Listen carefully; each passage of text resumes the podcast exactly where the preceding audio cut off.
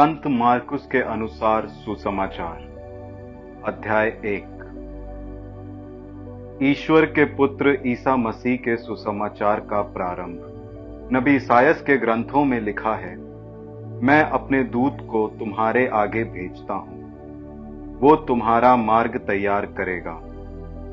निर्जन प्रदेश में पुकारने वाले की आवाज़। प्रभु का मार्ग तैयार करो। उसके पथ सीधे कर दो।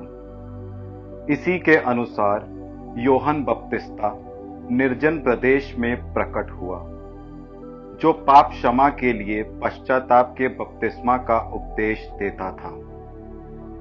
सारी यहूदिया और यरूशलेम के लोग योहन के पास आते और अपने पाप स्वीकार करते हुए यर्दन नदी में उससे बपतिस्मा ग्रहण करते थे। योहन ऊँट के रोओं का कपड़ा पहने और कमर में चमड़े का पट्टा बांधे रहता था। उसका भोजन टिड्डियाँ और वन का मधु था।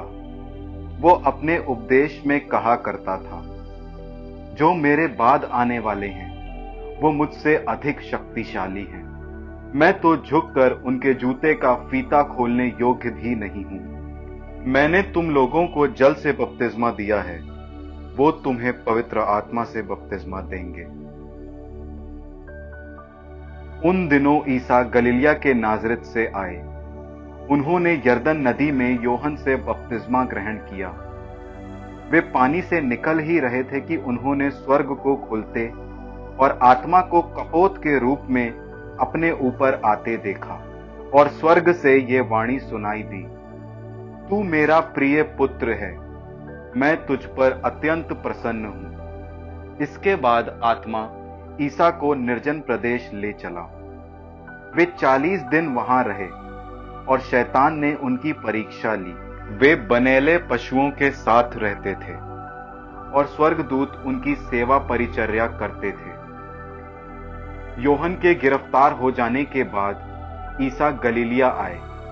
और ये कहते हुए ईश्वर के सुसमाचार का प्रचार करते रहे। समय पूरा हो चुका है।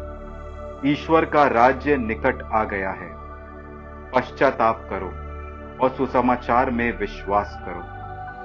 गलीलिया के समुद्र के किनारे से होकर जाते हुए ईसा ने सीमोन और उसके भाई अंद्रयस को देखा। वे समुद्र में जाल डाल रहे थे, क्योंकि वे मछुए थे। ईसा ने उनसे कहा, मेरे पीछे चले आओ। मैं तुम्हें मनुष्यों के मछुए बनाऊँगा। और वे तुरंत अपना जाल छोड़कर उनके पीछे हो लिए। कुछ आगे बढ़ने पर ईसा ने जेबेदी के पुत्र याकूब और उसके भाई योहन को देखा। वे भी नाव में अपने जाल मरम्मत कर रहे थे। ईसा ने उन्हें उसी समय बुलाया। वे अपने पिता जेबेदी को मजदूरों के साथ नाव में छोड़कर उनके पीछे हो लिए। वे कफर नाहूम आए। जब विश्राम दिवस आया तो ईसा सभागृह गए और शिक्षा देते रहे। लोग उनकी शिक्षा सुनकर अचंभे में पड़ जाते थे, क्योंकि वे शास्त्रियों की तरह नहीं, बल्कि अधिकार के साथ शिक्षा देते थे। सभागृह में एक मनुष्य था, जो अशुद्ध आत्मा के वश में था। वो ऊँचे स्वर से चिल्लाया, ईसा नाजरी, हमसे आपको क्या? क्या आप हमारा सर्वनाश करने आए हैं? मैं जानता हूँ आप कौन हैं। ईश्वर के भेजे हुए परम पावन पुरुष, ईसा ने यह कहते हुए उसे डांटा, चुप रहे, इस मनुष्य से बाहर निकल जा। अब दूत उस मनुष्य को झकझोर कर ऊँचे स्वर से चिल्लाते हुए उससे निकल गया। सब चकित रह गए और आपस में कहते रहे, ये क्या है? ये तो नए प्रकार की शिक्षा है। वे अधिकार के साथ बोलते हैं। वे अशुद्ध आत्माओं को भी आदेश देते हैं और वे उनकी आज्ञा मानते हैं।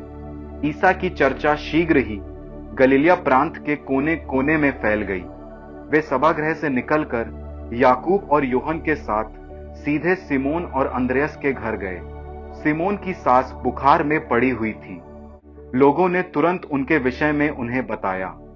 ईसा उनके पास आए और उन्होंने हाथ पकड़कर उसे उठाया।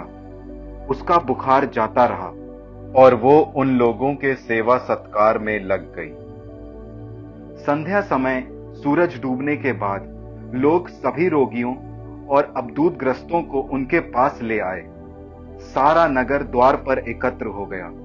ईसा ने नाना प्रकार की बीमारियों से पीड़ित, बहुत से रोगियों को चंगा किया और बहुत से अबदूतों को निकाला। वे अबदूतों को बोलने से रोकते थे, क्योंकि वे जानते थे कि वो कौन है। दूसरे दिन ईसा बहुत सवेरे उठकर घर से निकले और किसी एकांत स्थान जाकर प्रार्थना करते रहे। सीमोन और उनके साथी उनकी खोज में निकले।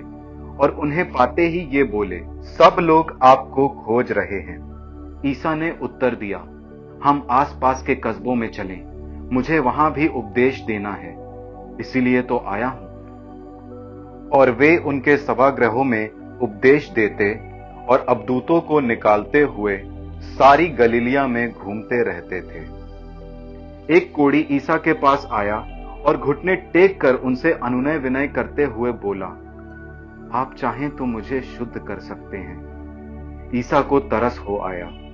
उन्होंने हाथ बढ़ाकर ये कहते हुए उसका स्पर्श किया, मैं यही चाहता हूँ। शुद्ध हो जाओ। उसी क्षण उसका कोड़ दूर हुआ और वो शुद्ध हो गया। ईसा ने उसे ये कड़ी चेतावनी देते हुए तुरंत विदा किया, सावधान, किसी से कुछ ना कहो।